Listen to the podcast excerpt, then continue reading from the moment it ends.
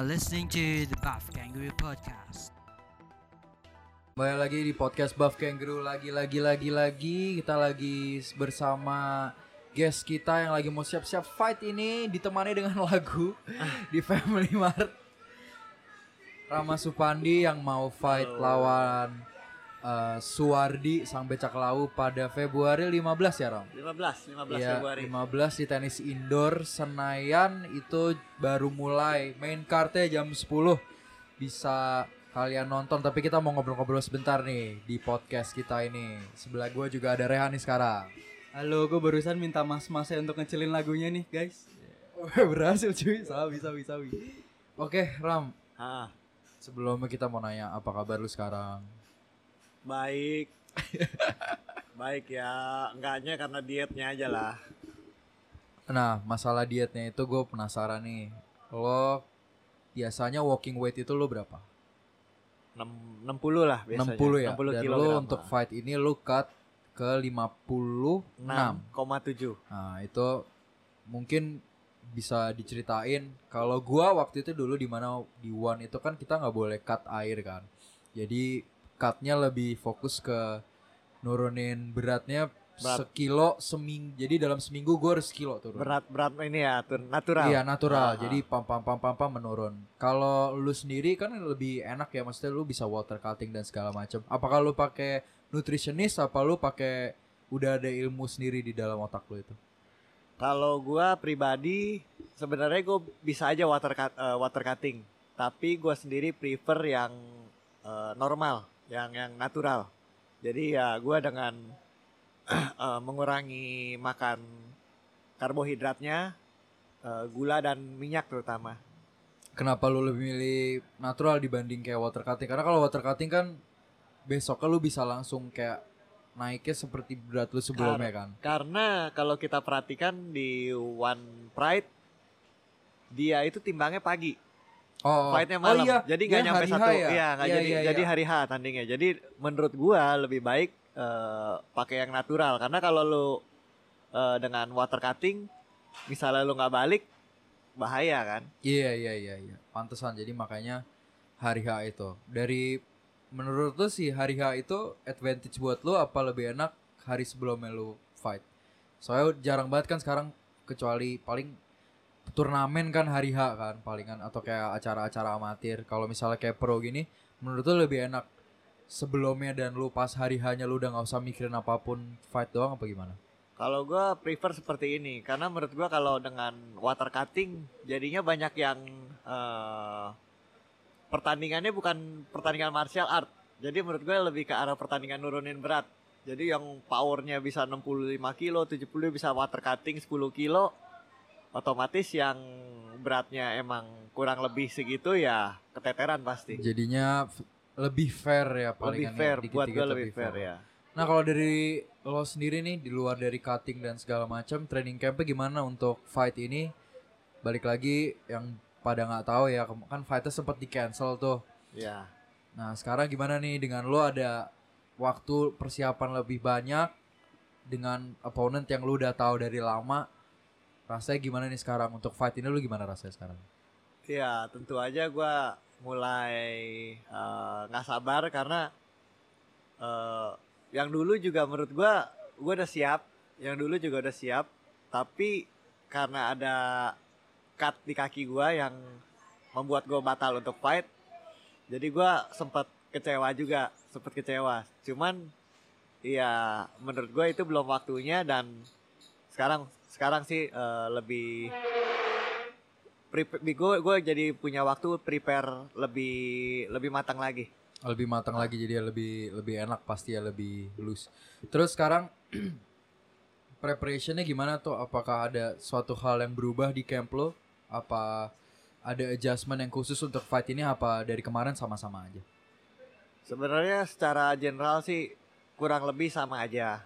Kurang lebih sama aja. Paling kita eh, lebih mempersiapkan ke arah eh, fisiknya lebih siap lagi.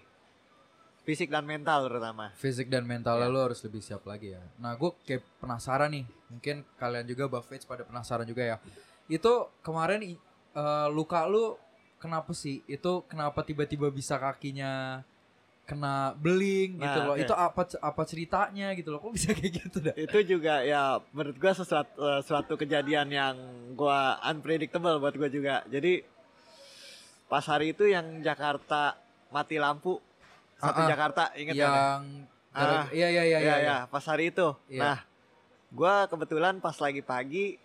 Oh itu gua- gara-gara PLN ya? Iya, Iya, iya, oh iya. enggak enggak. Iya, Iya, iya, gua P- bukan gua ceritanya bukan karena PLN-nya, cuman cuman pas hari itu. Nah, kebetulan pas hari itu paginya kan gua udah latihan, udah training. Nah, terus gua sorenya nih, ah gua mau ngapain ya? Gua pikir latihan yang santai, yang nggak terlalu eh, Ya, terlalu nggak- bikin ya, iya, nggak yang terlalu bikin, capek lu lagi. ya. Ya, gue akhirnya lah. memilih lah untuk berenang karena pas hari itu juga listrik mati, jadi gue bete gue di rumah di dalam kalau yang indoor indoor gitu gue rada-rada bete karena mat- eh, mati lampu kan. Akhirnya pas gue berenang eh, satu putaran dua putaran, nah terus adalah itu satu satu ubin yang emang dia dia udah pecah, jadi dia keluar gitu. Nah pas lagi gua nendang ke arah tembok samping untuk mantulin badan gue supaya bisa berenang lagi, kena cut. Pertamanya juga gua gue berasa sakit, terus gua ya ngeliat lah darah udah banyak lah di situ. Terus gua langsung yang gua yang pikiran gue bukan sakitnya lagi, justru pertandingan gue yang gue pikirin Nah pas itu berarti di kolam dong darah baik banget. di kolam di kolam. Iya. Pas itu terus maksudnya setelah itu gimana lo langsung bilang ke Max atau gimana? Sejujurnya pertamanya gue juga Lo diem-diem aja. gue diam juga gue gue gue takut gue bilang waduh gila gue bilang udah udah persiapan panjang begini ini Udah pertengahan jalan kan itu udah soalnya pertengahan kan? Iya kan? jalan gue cut akhirnya ya gue eh pertama ya gue pulang dulu lah pulang bersihin dulu tapi gue lihat ini cutnya gede akhirnya ya gue bawa ke rumah sakit gue Nah, jahit Terus abis itu kan pas kita dengar berita itu banyak nih orang-orang yang di luar yang gak ngerti atau misalnya kayak fans-fans biasa aja. Bahkan Wardi pun bilang kayak emang separah apa sih cutnya? oke Iya. Nah pas itu, kayak kayak pas pas pas gue cuma mau nanya ini sih pas lo nge-announce itu banyak gak kayak komen-komen di sosial media kayak oh Rama takut nih lawan Wardi atau ada ada lah. ada ada, ada, gitu-gitu ada nggak? beberapa ada ada ada Iya. ya ta- tapi kan mereka kan ya menurut gue ya orang awam dan nggak ngerti juga pertamanya gue juga ngotot gue pikir eh dalam waktu kurang lebih tiga minggu lah itu sebelum sebelum fight gue pikir bisa gue gue sembuh gue paksain fight tapi eh pelatih gue si coach eh, coach Max juga sempat bilang lu coba kalau ada di posisi gue lu tukar posisi sama gue gue yang cedera gue cut terus gue mau tetap fight. Lu kasih izin gak sebagai pelatih? Ya gue juga akhirnya mikir di situ oh iya nggak bisa juga ya gue bilang. Dan cutnya itu juga eh, 11 jahitan. 11 jahitan itu sembilannya di luar. Jahitan luar dua jahitan itu di dalam jadi ya dalam lah Ya dalam banget dalam berarti, dalam. iya. Nah pas set- pas sekarang nih Ah. lo apa ya katanya ya eh, ada nggak kayak ngerasa kayak oh nggak apa-apa lah kemarin gua cut atau gua kena gua ya pasti pasti nggak ada yang mau lah kena kena kena kena jahitan ya. Tapi kayak lo ngerasa nggak ini oh ini berkah nih gua ada waktu untuk persiapan lagi atau gimana? Gitu ya menurut gua- ternyata lo harus adjust something yang ternyata itu kunci sukses lo gitu Ya paling mental sih yang paling penting. Jadi gue dengan banyak waktu ini gue bisa lebih mempersiapkan mental gue. Kalau kemarin kan cuma mungkin fisik, tapi mental juga ya harus lebih dibenahin juga akhirnya. Jadi itu berkah di balik nginjak beling ya. Ya, Nah sekarang gue pengen agak lebih ngomong tentang fightnya sendiri nih. oke oke. Buat penonton sendiri, kira-kira apa yang bisa kita ekspektasikan dari fight lo dan Mas Wardi nanti? Apakah kan kalian bisa dibilang dua-duanya submission artist nih, lo juga banyak banget menang dengan submission. Iya. Mas Wardi pun begitu. Apakah kita akan melihat pertarungan banyak di ground, apa malah lebih coba adu striking gitu?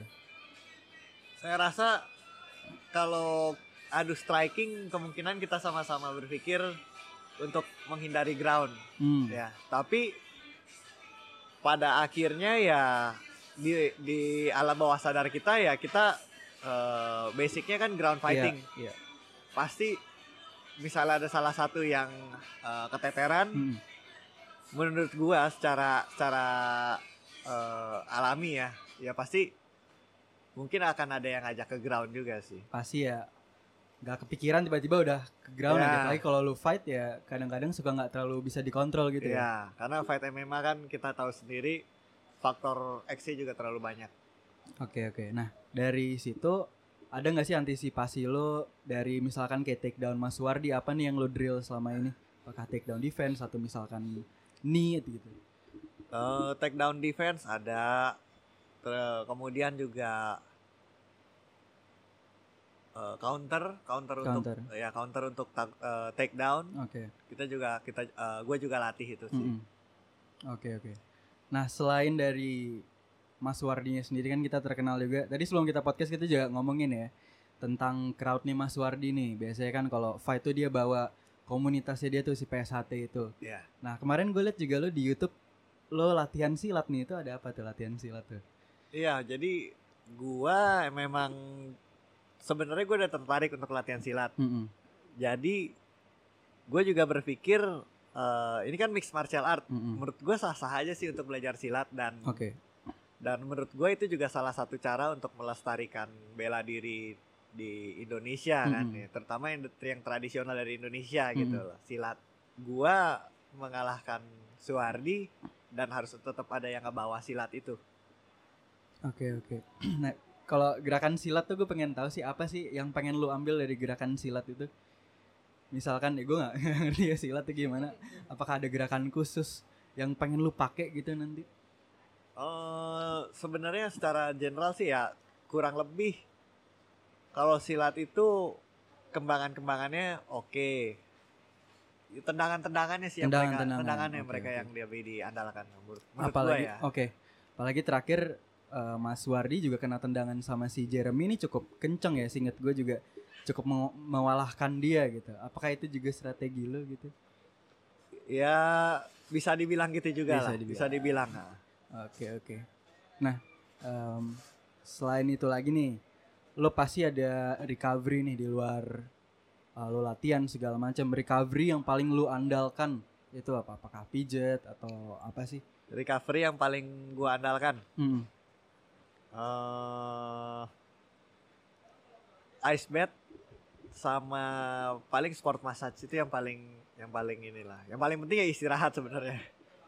Tapi dari tadi balik lagi sebelum ngomongin recovery, kayaknya gue menemukan kayak semacam mirip-mirip lah. Kalau misalkan Rama ngambil silat untuk MMA gitu, berarti sama aja kayak waktu Tony Ferguson ngambil Wing Chun, yang diambil kan cuman kalau misalnya Tony Ferguson itu lawannya ma- mau mukul sama dia dia blok terus dia ngambil elbownya itu kan dari Wing Chun banget Ya, kan. Wing Chun, Wing Chun. Iya kan? Ah.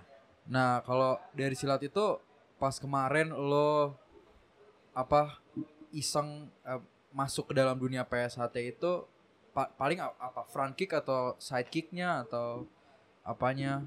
Ya gini nih, eh, satu hal. Gue bukan iseng masuk PSAT. Jadi Eh, iya, gue emang, iya. emang, emang, Emang jadi, pengen, ya, emang pengen ya, emang emang pengen pengen. jadi Ah. silat. Dan menurut gue eh yang paling efektif dari tendangan-tendangan mereka yaitu tendangan keren keren kicknya mereka. Eh crane kicknya emang, kicknya, ya. emang bagus sih kalau buat silat itu karena apa tekniknya bisa bisa di mana aja mau dari jarak jauh dari jarak dekat Iya. mau jarak apa eh emang pas lu di PSHT itu emang lu spesifik mau belajar itu kayak pas lu masuk lu ketemu sama gurunya apakah kayak langsung iya nih yang Oh. MMA spesifik gitu atau emang in general aja pas lu in coba di general, PSHT in itu? general. Jadi karena menurut gua karena gua belajar dari start dari awal, jadi gua nggak bisa memilih untuk gua belajar apa dong di sana. Jadi ya menurut gua apa pun yang mereka kasih harus gua terima. Harus lu terima Ah, ya. Kisaran waktu itu berapa berapa berapa lama yang lalu ya itu? Pas lu nyoba PSHT. Masuk ke dalamnya. sekitar dua dua minggu, seminggu yang lalu, dua minggu yang lalu. Terus pas sparring implementasinya udah masuk apa belum? Eh, udah, udah, udah, Udah. udah, gue coba-coba juga. Tapi pas pas sparring eh di Warrior kan lumayan banyak orang ya di sparring partner sebanyak ada Betul, betul. ada Rio Tirto, Ya ada Rio, ada Roy, ada ada Roy, ada ada ada Toby ya, Toby. ada Toby. Terus kadang eh, Coach Max juga iya, suk- juga masuk juga. suka turun tangan ya. Ah, ah. Dengar-dengar juga Egi Rosten sekarang latihan di Warrior Fight Camp juga Iya, nih buat iya, persiapan one-nya nih. Gue pengen nanya nih sama lo, apakah di luar orang-orang Warrior dan ada Egi, ada nggak orang yang dari luar specifically lu panggil untuk datang eh bantuin gue dong sparring. Karena ini kan lumayan agak gede kan fight ini kan, lu juga persiapannya juga agak lama. Dari luar ya, Iya. dari luar. Atau sparring. emang menurut lu di Warrior udah cukup, udah ada orang yang mirip-mirip kayak dia, jadi lu udah oke. sebenarnya di eh, Warrior sendiri menurut gua udah cukup tapi ya eh, karena gua juga berteman dengan eh, Bapak Mustadi Oh, Mustadi. Anet Mustadi Aneta. jadi sempat juga bahkan gua sebelum sebelum gua cedera pun gua udah latihan sama dia pas itu jadi pas paginya yang gue bilang gue latihan itu sebelum gua kena cut itu gue sparring sama dia Oh iya. iya ya cuman sorenya gua kena cut ya ya udahlah ya Nah, jadi Mustadi emang lumayan agak ngebantu juga ya. Ya. Kayak zaman-zaman lu masih tsunami berarti ya, mirip-mirip lah ya. ya Plus ada Bobby juga kan. ada Bobby Iya, Bobby ya salah satu. cuman Bobby ya kemarin agak eh, ada injured ya Oh, dia Cedera. agak injured tadinya juga. mau mau tanding juga bulan Februari cuman dia ada ada cedera Oh, Bobby mau tanding di mana tadi? One Pride Oh, di One One Pride. Pride dia mau masuk One Oh, Pride padahal dia udah bilang retire tapi comeback lagi dia ternyata. comeback eh. Ya namanya Semangat fighter ya, retire tuh bullshit ya. betul betul betul Iya kan? kayak lu juga ntar Wah. comebacknya aja Mudah-mudahan kita gue bisa comeback. Nah, Ram. Ya. Wa- Wardi lawan Rama, fight yang ngebuka One Pride tahun 2020 ya. Bisa dibilang UFC ngebuka dengan McGregor lawan Cerrone. Menurut gua nih udah agak mirip-mirip lah untuk lokal gitu ini. Menurut gua dan menurut Rehan juga ini fight di bawah Ahong sama Theo yang bisa ngebalap mereka gitu ya. Iya. Dan lo gimana nih? Lo rasanya gimana? Apa ini lebih pressure daripada fight sebelumnya? Atau ini kayak fight lu biasa-biasa aja? Gimana tuh? buat gua fight ini penting banget. Penting banget. Dan ya menurut gua juga eh, dari selama fight fight gue yang sebelumnya ya ini salah satu eh, kesempatan gua untuk ngebuktiin diri gua dan juga gua mau ngebuktiin kalau generasi yang baru generasi kita yang masih muda bisa lebih dari generasi yang yang sebelumnya di situ sih menurut gua Iya, dan ini lumayan buat exposure lu sebagai fighter gitu loh. Kalau misalkan lu dalam Februari 15 lu bisa ngalahin Wardi gitu. nah Lu pasti nama lu akan naik juga kan. Eh, nama oke lah tapi ini sebenarnya lebih ke arah untuk pribadi gue juga pribadi gue untuk eh, untuk diri gue sendiri Mm-mm. lebih lebih daripada untuk eh, cari nama atau apa menurut gue di situ sih Mm. Eh, kalau Ezin katakanlah lu bisa ngalahin Wardi nih. Wah, berapa Februari 15 gitu. Terus lu dapet sabuk nih. ya Gue penasaran banget ini parah sih. Apakah lu mau coba naik kelas lagi untuk ngejar sabuknya? Apa menurut naik lu kelas ke oh bantam. iya apa menurut lu flyweight? Oh ternyata gua lebih enak di flyweight nih. Di flyweight cukup enak. Di bantam juga gue mesti lihat-lihat dulu sih kalau ke arah eh, kalau fighter-fighter di bantam itu sekarang yang lagi getol-getolnya siapa aja. Dan ya ntar mungkin mungkin gue masuk perhitungan gue itu. Karena lumayan kan soalnya lu di Bantam lumayan tak terkalahkan cuman pas lawan Abro aja kan iya itu ya. Terus abis itu lu turun ke fly, lu lumayan di fly juga tak terkalahkan juga, cuman kalah sama Erpin point iya sama Iya. Erpin lawan itu pun poin ya bisa didebatkan lah namanya poin. Jadi siapa tahu lu kalau mau jadi double champ di One Fight mau? Ya, Jadi champ-champ. bisa lah satu-satu lah kalau menurut gua sih satu-satu yang ada di depan dulu gua lawan Iya, jadi lu fokus sama si sama Wardi Sama dulu Wardi ya. dulu. Ah. Lumayan loh nih, tapi nih fight Wardi ini lumayan gede ya kalau dipikir-pikir lumayan spek ya spektakuler lah untuk nge-start tahun 2020 dan tadi lu bilang juga ini tes ya ini sebuah tes untuk pencapaian diri lu gitu. Iya. Eh, Max tanggapannya gimana pas? Kalau lu kan udah ini kan udah peak lu kan ini udah ini yang benar-benar ditunggu orang, ini yang udah diekspektasikan ke orang gitu. Lu coach lu gimana ekspektasi maksudnya kayak dia perasaannya gimana kayak dia kena pressure juga apa dia kayak oh gue udah kenal Rama gue udah biasa banget ini gitu. Eh, gua nggak berani banyak ngomong sih cuman ya menurut gue ya dia berharap juga lah Iya. berharap Iya. karena eh di One Pride yang yang sempat sampai perebutan sabuk ya gua kan pas, pas Iya. saat ini gua jadi dia ya lumayan berharap lah. Lumayan berharap lah ya, iyalah pasti. Namanya juga Max juga pas gua fight juga dia berharap tinggi sama gua. Nah, dan nih udah capek nih gua ngomong terlalu formal banget ini. eh gua kenal Rama udah dari lama banget nih guys. Lama, Kalau lama dipikir-pikir dari- lama iya. banget dari zaman gue masih inget banget gue kenal Rama tuh di maksimum. Waktu itu Max sakit sakit atau mager gue nggak tahu karena jauh banget kan dari Gading ke Walter Wongin CD ya itu tuh bener-bener jauh banget Terus Rama dateng nih sama Bobby ngajarin gue pertama kali. Gue liat Rama nih jujur gue kayak anjing siapa nih anjir. Kurus banget nih orang. Berat Cupu, berapa cupu nih? ya. Iya cupu, Cupu-cupu banget. Tapi terus pas gue ngerol sama dia, ya soalnya dia ngasih teknik juga bagus-bagus kan. Akhirnya gue kayak oh sabi juga nih orang.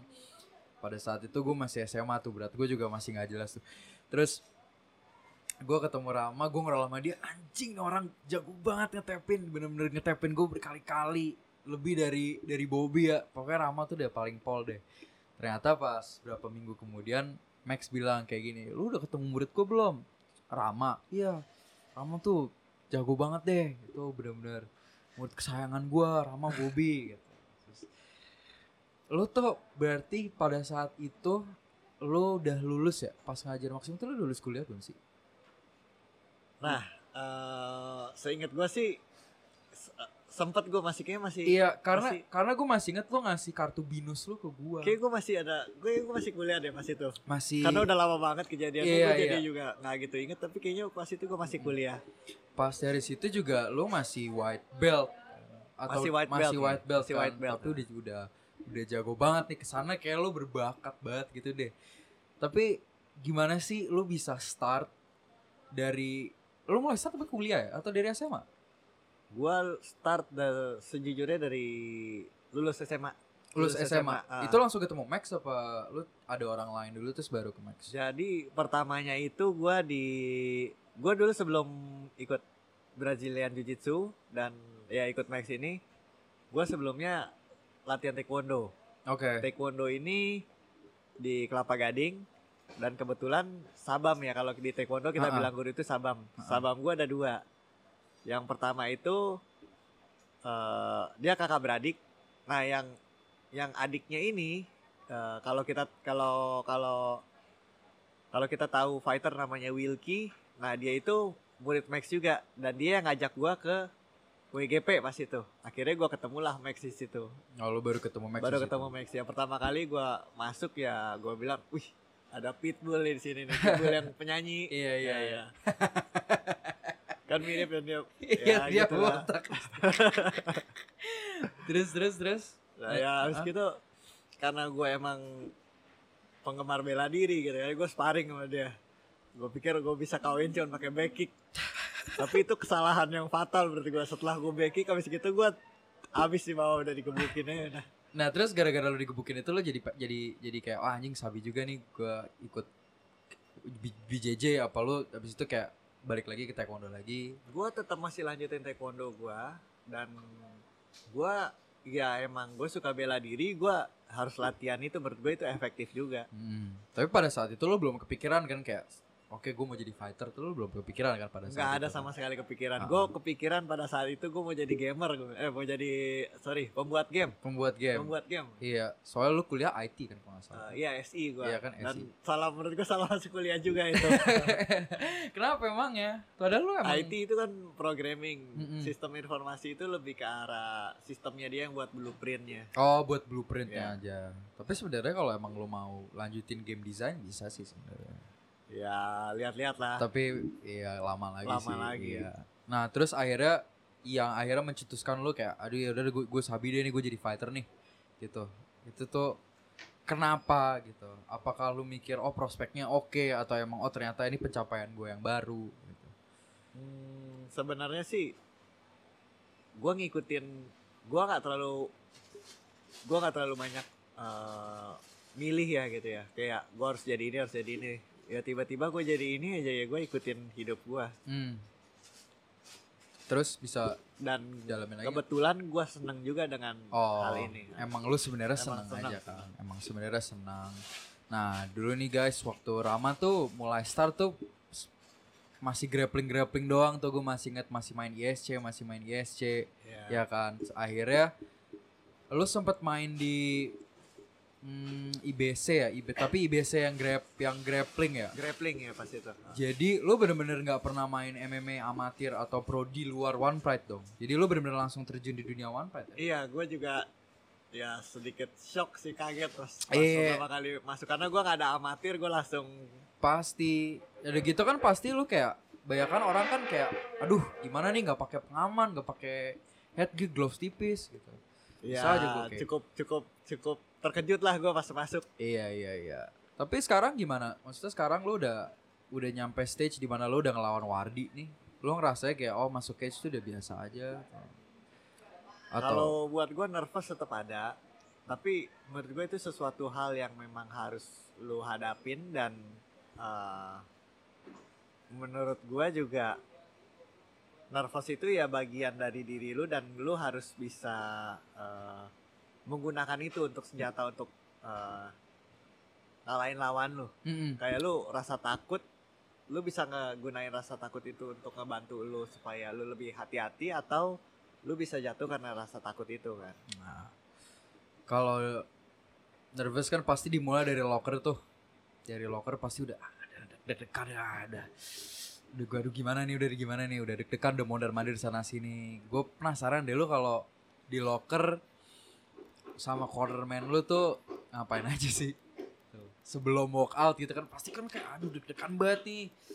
Ya, Iya. gua Atau lu ternyata lempeng aja karena karena gue kenapa nanya gini karena kalau gue ketemu Rama tuh orangnya santai senyum senyum aja. Gue nggak pernah lihat Rama kayak gue deg-degan banget, gue deg-degan banget. Gue nggak pernah lihat. ya pastilah pasti nervous juga. Cuman gua lebih ya gue pemanasan dan gua gue berusaha mengontrol pikiran gua. Kebetulan pas yang memang fight terakhir gue juga gue satu locker sama Wardi. Oh iya. Iya, dan gue ketemu dia juga dia sempat nanya ke gue kok, wah, gue bisa nggak ya Ram? Gue bisa nggak ya Ram? Dia sempat nanya begitu dan gue tahu sebenarnya ya nggak ngebedain lu sering atau enggak. Setiap orang pasti tetap ada rasa nervous sih. Iya. Nah, penasaran juga nih. Penasaran mulu gue aja ngomongnya. Ya, penasaran sih emang bener sih. Kan Max, lo kan head coach, head coach dan coach lo kan di Warrior kan. Iya. Tapi pas saat fight itu Max nggak pernah ada karena dia kan salah satu juri kan. Iya. Itu rasanya gimana sih kayak lo nggak bisa dibimbing sama orang yang bener-bener lo yang lo dengerin banget gitu loh. Atau ternyata emang lo orangnya tipe-tipe yang kayak fighter-fighter yang cornerman bisa siapa aja tapi gue yang penting gue bisa nyantai gue bisa ngobrol sama dia Hmm, ya memang itu salah satu eh, menurut gue bukan kekurangan ya, tapi eh ya bedanya di camp kita begitu. Pelatih utamanya nggak nggak nggak nggak menurut gue ya nggak etis aja lah ya di situ. Dan menurut gue juga eh kita semua di diajarin untuk menjadi fighter bukan yang cuman eh, bisa pukul-pukulan doang, tapi kita bisa ber berpikir strategi terus juga pas lagi fight kita juga mesti bisa eh, ya mikir mikir sendiri nggak bisa tergantung cornerman-nya juga. Iya terus? Dan Kayak- ya kalau kalau mungkin kalau yang ada beberapa fight, fighter yang harus harus benar-benar di corner man dia cuman ngedengerin corner man-nya tapi dia Iya. sendiri nggak mikir jadi dia cuman fight untuk ya pukul-pukulan Iya, aja gitu deh. iya. kita nggak kita dilatih memang untuk berpikir juga Mm-mm. pas lagi fight Mm-mm. Tapi kebe- pastinya susah lah ya mikir pas lagi fight di mana campur adrenalin, Iya, campur betot-betotan betul, gitu betul loh. sekali. Tapi ada nggak di selama sepanjang karir lo mau di bantam atau di fly, ada fight nggak lo kayak lempeng banget? Oh, gue udah ngerti ini gue harus ngapain. Ya kebetulan yang terakhir gue lawan Minardi itu gue udah tahu mau ngapain dan Mm-mm. fightnya juga sangat-sangat lancar sangat sangat lancar, mantap. Nah Ram, apalagi ya? Kayak lo mau nanya lagi nggak? Jadi gue nih juga penasaran nih gue. kan nickname lu Hellboy nih. Iya Nah, kenapa kenapa Hellboy? Hellboy satu ya Apa kalau emang suka Hellboy, film Hellboy atau ada hal yang lain? Iya gitu. ya menurut gua ya gue juga emang satu gue suka suka gue suka karakter Hellboy-nya. Oke. gue suka karakter Hellboy-nya dan kenapa gue suka Hellboy? Ya karena dia bocah dari neraka gitu ya. Hmm, dan dia kalau orang pikir kan yang dari neraka itu pasti jahat. Iya. ya kan? Ya emang tampangnya serem gitu kan Hmm. serem jahat. Tapi eh, ternyata enggak gitu loh. Ternyata dia punya kualitas yang lebih bagus dari orang-orang Yang orang pikir. yang orang pikir ya itu aja sih sebenarnya Berarti apakah di luar lu nih orang jahat gitu? nah, itu juga gue juga bingung karena menurut pandangan orang-orang kalau yang lihat muka gue tampaknya nggak nggak ada serem-seremnya Iya. bahkan nggak bisa dibilang kalau satu locker fighter gitu gue ngeliat samping-samping gue kayak wih Serius-serius banget Serius, gitu. serem-serem semua gue bilang ya Jadi guys ini ya ini udah klarifikasi resmi ya karena banyak yang bilang kok namanya Hellboy tapi tato belakangnya Joker. Iya tuh, gue tahu tuh ada tato di bawah leher situ. Iya. Oke, kalau tato, tato itu ya sebenarnya sih kalau karakter Joker itu gue suka aja, suka, tapi nggak sampai nggak sampai ya maksudnya beda lah sama nickname. Kalau Joker itu untuk ngingetin gue pribadi, ya kalau kalau lu main kartu nih misalnya, Hmm, ya lu kalau udah dapet kartu raja ya itu raja gitu. Iya. Ya kalau itu as ya itu as. Tapi lu kalau dapet kartu Joker, intinya Joker itu kan sebenarnya bisa dipakai untuk kartu apa aja. Hmm, Jadi ya lu bisa jadi apa aja yang yang yang lu mau kalau lu punya kemauan gitu. Asik. Filosofi Iya, di balik ya, tato. Filosofi lah itu sebenarnya. Oke oke. Tapi ya Joker juga ngingetin gua sama gua sebagai manusia, gua punya kualitas jeleknya manusia juga. Jadi gua nggak lupa di situ. Gue kira Joker ngingetin dia sama podcast kita yang terakhir loh. Jadi maksud lo podcast yang terakhir itu ada Joker di sana. Ada ada kayak ada mi- mirip-mirip itu kasusnya. nah lo kan tadi lu udah kuliah segala macam kan. Tapi terus lu jadi fighter. Nah ini lo sebenarnya di luar fight hobi lu ngapain sih? Sa- keseharian lu Gua hobinya selain ngajar Main dan game. latihan. Main game. main game. Oke, up lo suka gue gak terlalu ngerti game sih sekarang gue cuma main PUBG sama Ross dong, Oh, Ross. ya PUBG Bang. kayaknya udah kalau gitu Basi dari lu, lu. Tapi PUBG sekarang gue lagi vakum nih. Soalnya itu Oh. bener candu banget. Betul, Nah, lu betul. lu lebih suka game HP apa game komputer nih sekarang? Ya saat ini ya HP lah, HP. HP, ya karena lebih lebih gampang dibawa-bawa. Sebenarnya Iya sih. kalau gua mungkin kalau gua nggak jadi fighter juga gua kerjaannya main game terus sih. Ya. Asik. Dulu gua soalnya dulu gua emang hobi ke warnet gitu Hmm. suka banget. Terjun di dunia e-sports lah. Sekarang udah ada One e-sports tuh. Ngomong-ngomong One e-sports nih. Lo ya sebut 2 3 tahun, 4 tahun lagi lah.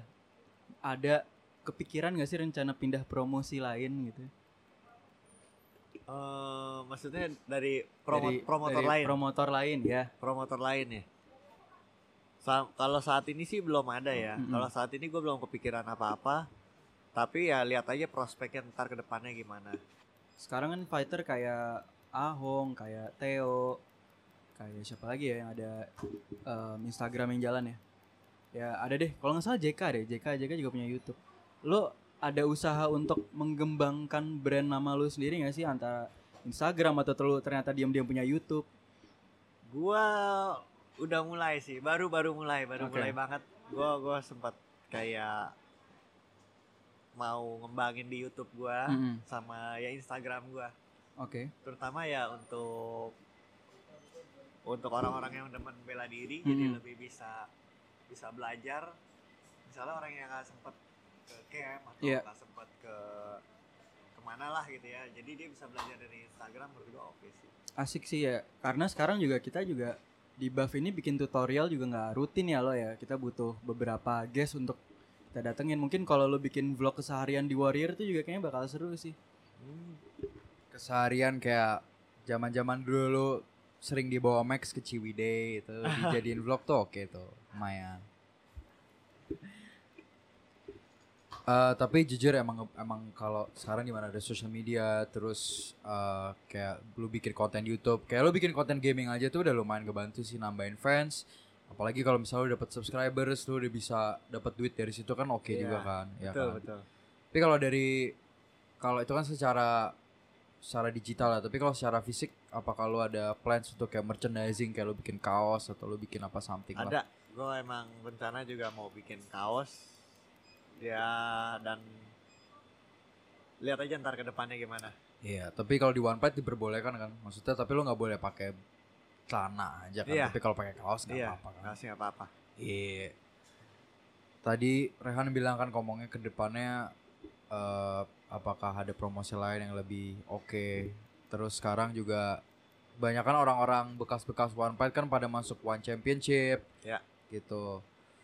eh sekarang lo udah cukup nyaman misalkan katakanlah lo lawan Wardi ini apakah menurut lo oke masih ada unfinished business nih di dalam One Pride atau apakah dunia internasional fighting itu lebih untuk sementara lebih ah lebih challenge lah itu mungkin next stepnya buat lo apa men- abis lawan Wardi nih apakah ada lawan-lawan lain yang emang lo pengen face Kalau gue di One Pride, gue secara personal ya karena di One Pride fighter-fighternya ya menurut gue sebenarnya mereka udah kenal-kenal juga Iya. dan kalaupun misalnya mau lawan siapa lawan siapa ya itu tergantung ranking kan kalau di One Pride. Tapi kalau ke pindah ke One FC pun kalau gue lihat sih belum ada kepikiran ke sana karena yang gue lihat juga ternyata di One FC kebanyakan fighter Indonesia ketemunya Indonesia juga kan. Iya. Akhir-akhirnya ya Iya. ya udahlah. Menurut gue ya cuman berbeda promotor. Promotor, Beda aja, promotor sih aja. sekarang. Soalnya kalau dari One Pride eh, ke One Championship mungkin lu start dari bawah lagi kali ya Iya, untuk betul. buat naik ke atas. Ada nggak fight yang nggak yang di One ada fighter nggak di One Championship yang layak? Gue pengen deh coba lawan dia. Fighter Ah, ah. di One One Championship. Iya One atau FC. di atau di promosi lain deh kayak Oke, oh gue oke. pengen banget nih coba lawan dia nih. Hmm. Kalau sebenarnya kalau jujitsu gue pengen nyobain sih sama si Aoki sih. Menurut gue dia, dia salah satu yang legend banget di sana. Iya, Jadi ya gue pengen tahu dia tuh gile sampai seorang bisa sampai karena badan dia kan nggak terlalu besar juga tapi dia bisa ngadepin orang yang kayak si siapa yang orang Rusia yang dia. Eh Gav Marat Marat Iya, Marat iya, iya, Gavurov. iya. Dia Iya. bisa ngadepin orang yang se- kayak Marat gitu. Menurut gua udah wow. gitu. udah oke banget Udah oke ya. banget lah. Kalau mungkin kalau Indonesia ya itu itu aja kali ya. Ya. Paling Stever Stever Adrian Adrian palingan ya. Angelo, Angelo. Angelo Angelo gua gua. Wah, gua kalau ketemu Rama baru bel bunyi gua langsung tap aja udah. Enggak lah. Gua terima duit aja udah langsung lari aja. Enggak lah. Ya dari gue nih, gue juga lagi lagi lagi nggak prepare ada pertanyaan apa apa sih. Em, apa ya tadi lu sebelum MMA latihan taekwondo segala macam. Apa lu dari dari kecil gitu lu ada kepikiran nggak sih tiba-tiba mau jadi latihan rutin gitu? Bener-bener Kalau- sama sekali nggak? Kalau nggak ada sama sekali nggak ada. Kalau untuk jadi fighter tuh nggak ada. Tapi gua cuman hobi, gua hobi. Oke. Dan gua orangnya mungkin kalau kalau gue udah suka sama satu hal itu bakal gue jalanin Oh, lo terus tekunin gitu. banget Iya, gitu. gua tekunin kayak dulu gue prestasi taekwondo aja ya gue bangun pagi Hmm. lari sendiri itu gue gue Niat jalanin ya? gitu loh dan eh, menurut gue pribadi orang yang bisa sukses itu bukan cuman orang yang lo pertama nih sekarang lo masuk wah lo angot-angot anget gitu Hmm. loh lo setiap hari latihan tapi ntar sebulan dua bulan hilang Iya. menurut gue yang bisa jadi itu yang komit komit yang gitu komit ya. ya yang bisa bisa lama dan ya dia pasti ada rasa rasa jenuh juga ada gitu loh ada jenuhnya ada up and downnya tapi Iya. ya dia tetap balik lagi ke sana gitu Oke, itu bisa dicatat guys bagi kalian yang lagi demotivasi ya itu. contohnya kayak Angelo ini Contohnya dia kan kayak- juga sangat Gimana komit menurut gua Sangat komit ya. iya dari dari dia masih SMA kalau dia ngeliat gua mungkin cupu-cupu gini gua ngeliatnya juga siapa ini orang anak anak bocah SMA latihan ini Mungkin tanggal 15 Februari gitu ada yang pengen lagi kembali ke ring apa gimana gitu. Ya, kan gue ntar datang nak fight lu ya sama Wari ya. ya Kalau gue gatel, kalau Habib kan lompat ya ke crowd. Justru gue yang masuk. Gue pukulin. Lo ada mau pertanyaan lagi gak? Lagi gak? Gue, uh, soalnya ini kayak last. Maksudnya ini buat last. Tapi lo ada lagi gak? Lanjutin. Gak ada. Oke. Akhirnya gue kepikiran nih gue tadi mau nanya apa. Last question buat lo. Karena udah udah malam ya guys. Dia Rama butuh istirahat ya. Eh, menurut lo di Warrior udah cukup nggak sebagai lo fighter di One Pride untuk pusat training camp? Karena kalau dipikir-pikir sekarang Warrior itu ibaratnya kayak Jackson Wing, kayak American Top Team lah, yang beneran facility yang gede, fighter banyak di situ, kelas MMA satu salah satu di situ di luar di Teo ya nggak ada lagi kelas MMA bahkan Jiu-Jitsu dan apakah setelah ini next levelnya lo harus ninggalin warrior dan lo coba latihan di luar negeri. Kalau dari gue pribadi di Warrior ini, eh Warrior ini banyak menciptakan fighter-fighter, Mencip- eh, banyak banget yang menciptakan fighter, terutama fighter yang benar-benar dari nol. Jadi bukan kayak eh, atlet datang, ya ada lah atlet datang juga ada, tapi mereka lebih eh, lebih kompak juga, lebih solid dan teamworknya juga bagus. Dan gua sendiri menurut gua pribadi ya coach Max itu kalau ngajarin itu memang dengan niat. Jadi bukan soal eh, soal uang doang. Contohnya kan misalnya ada kayak pelatih yang sengaja nggak mau ajarin semuanya gitu loh. Nyimpen nyimpen ilmu. Menurut gua coach Max sebagai pelatih itu udah sangat sangat eh, baik ya gitu dalam dalam dalam dalam mengajarkan ilmu-ilmu apa yang dia punya dan kalau setelah ini pun kalau misalnya gue latihan di luar pun ya gue akan gue akan tetap tetap di warrior dan menurut gue apa yang gue punya dari luar itu juga bisa di sharing sih ke ke ke warrior. Dan bukan cuma ke warrior aja mungkin juga ke teman-teman yang sesama penggemar bela diri. Kenapa enggak kan eh, supaya supaya ilmu ilmu yang gua dapetin di luar itu bisa berguna untuk orang-orang di Indonesia bela, bela diri di Indonesia gitu. Kalau andaikan lo dikasih kesempatan untuk training camp di luar negeri, di mana lo juga sekarang kalau di Warrior itu lebih grappling base dibanding striking base ya ada lah beberapa orang yang striking Iya. tapi lo di, di- terkenal dengan grappling nih camp apa yang lu kayak "Ah, ini pengen banget gua latihan di sana apakah di Renzo apakah di Marcelo Garcia apakah di uh, Cyborg mana gitu atau atau Tergantung. ternyata lu lebih pengen latihan striking atau gimana? Tergantung sih kalau kalau gua latihan jujitsu mungkin ya ke Marcelo oke. Mm-mm. Kalau MMA eh, Jackson Jackson, Jackson Wing. Ya, tapi kalau Muay Thai atau striking gue penasaran sama Sancai sih sebenarnya.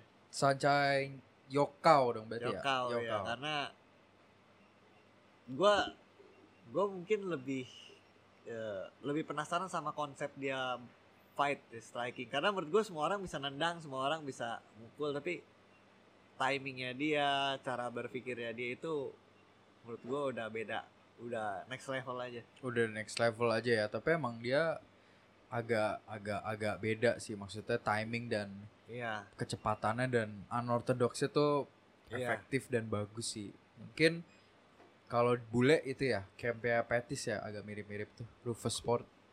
Kayak gitu-gitu juga kan palingan. ya bisa bisa Iya. dibilang gitu sih Tapi kan jauh mendingan ke Jauh. Thailand. Iya. Iya. kan? Iya. Las bener-bener las. Lebih seneng main gi apa main nogi? Gua gua sebenarnya lebih suka nogi tapi gua belakangan belajar gi dan gua juga udah mulai ketagihan juga Mm-mm. Ah, ah, jadi gini menurut gua juga tekniknya banyak dan gua lumayan suka dengan kolar-kolar cupnya dia. Nah, Ah, ah. dan itu buat gua challenge baru juga sih. apakah lu manusia-manusia yang abis main gi langsung gatel beli banyak gi? Enggak lah, gua gua gi kebetulan sebenarnya gua beli gi itu cuman dua kali. Gi pertama gua itu gi yang ada mereknya yang yang jeans yang dulu harganya cuman 350.000 ribu apa nggak salah. Itu dari zaman maksimum kan itu lu pakai kan? Zaman maksimum itu udah bukan zaman maksimum itu gi pertama gua itu udah dari mungkin dari gua lulus SMA gua beli itu Sampai dulu. sekarang masih awet. Sekarang udah gua gua pinjemin ke orang Oh, lu Gua pinjemin ke orang. karena gua juga dapat dapat gi gitu dari yang lain dan Hmm. yang kedua ya gua beli gi ada sendiri yang eh tatami ya kalau salah mereknya Oh tatami, Tatami. ya. Bagus Tapi- tuh tatami. selain itu gua gi ada dua apa tiga pemberian sih I see. pemberian semua jadi ya udah terlalu banyak gi Udah terlalu banyak Iya. gi, dapat gratis lagi enak lagi ya. Ah, oke Ram. Sama terakhir lu kemarin bilang katanya lu sekarang ketagihan main gi. Yang lu udah berpengalaman main gi nih, efek efektif nggak sekarang? Apakah berguna buat nogi atau buat gripping di MMA? Apa dua gi dan nogi dan MMA itu tiga-tiganya beda? Gi itu bisa dibilang ya beda lah sama Nogi. Beda banget. Tapi di di Gi itu dia eh dia melatih untuk membentuk pola pikir, membentuk pola pikir Gi kita eh, kita untuk mainnya lebih sabar, step by step dan teknikal sih. Jadi nggak bisa kabur menggunakan keringat lagi. Kalau di Nogi kan kita bisa pakai keringat atau di Licin. MMA, ya, Mm-mm. licin. Gitu aja sih. Itu aja. Oke lah, eh, teman-teman sekalian, itulah podcast kita bersama Rama Supandi hari ini. Ya, doakan yang terbaik untuk Rama ya teman-teman. Tanggal amin. 15 Februari. Podcast ini keluar hari Minggu tanggal 2 Februari ya. Teman-teman saksikan di tenis indoor kan? Tenis indoor. Di tenis indoor Senayan. Oke. Eh, thank you banget. Jam berapa ya? Jam mulai partai Partai lu nya? partai guanya Ah, kira-kira. jam 10 mulainya. Jam 10 oke, jam Iya. 10 ya guys. Atau ya karena bakal rame jadi kira-kira dari jam 8 lah banyak partai-partai awalnya ya. Ya, partai awal. Oke kalau gitu thank you banget Rama udah mau di podcastin. eh buat kalian mau nge-support Rama nih, kita bisa follow apa aja Ram? Dan di mana namanya apa? Di yang paling gampang lah ya, Instagram lah. Hellboy 711. Silakan. 7-Eleven padahal kita lagi di 7-Eleven. Alfa eh Family Mart. 7-Eleven udah udah pin- udah tutup di dia makanya kita ke Family Mart sekarang ya. Oke ya, thank you banget sekali lagi Rama, semoga sukses. Siap. Oke, sampai sini aja teman-teman, sampai podcast berikutnya. Dadah.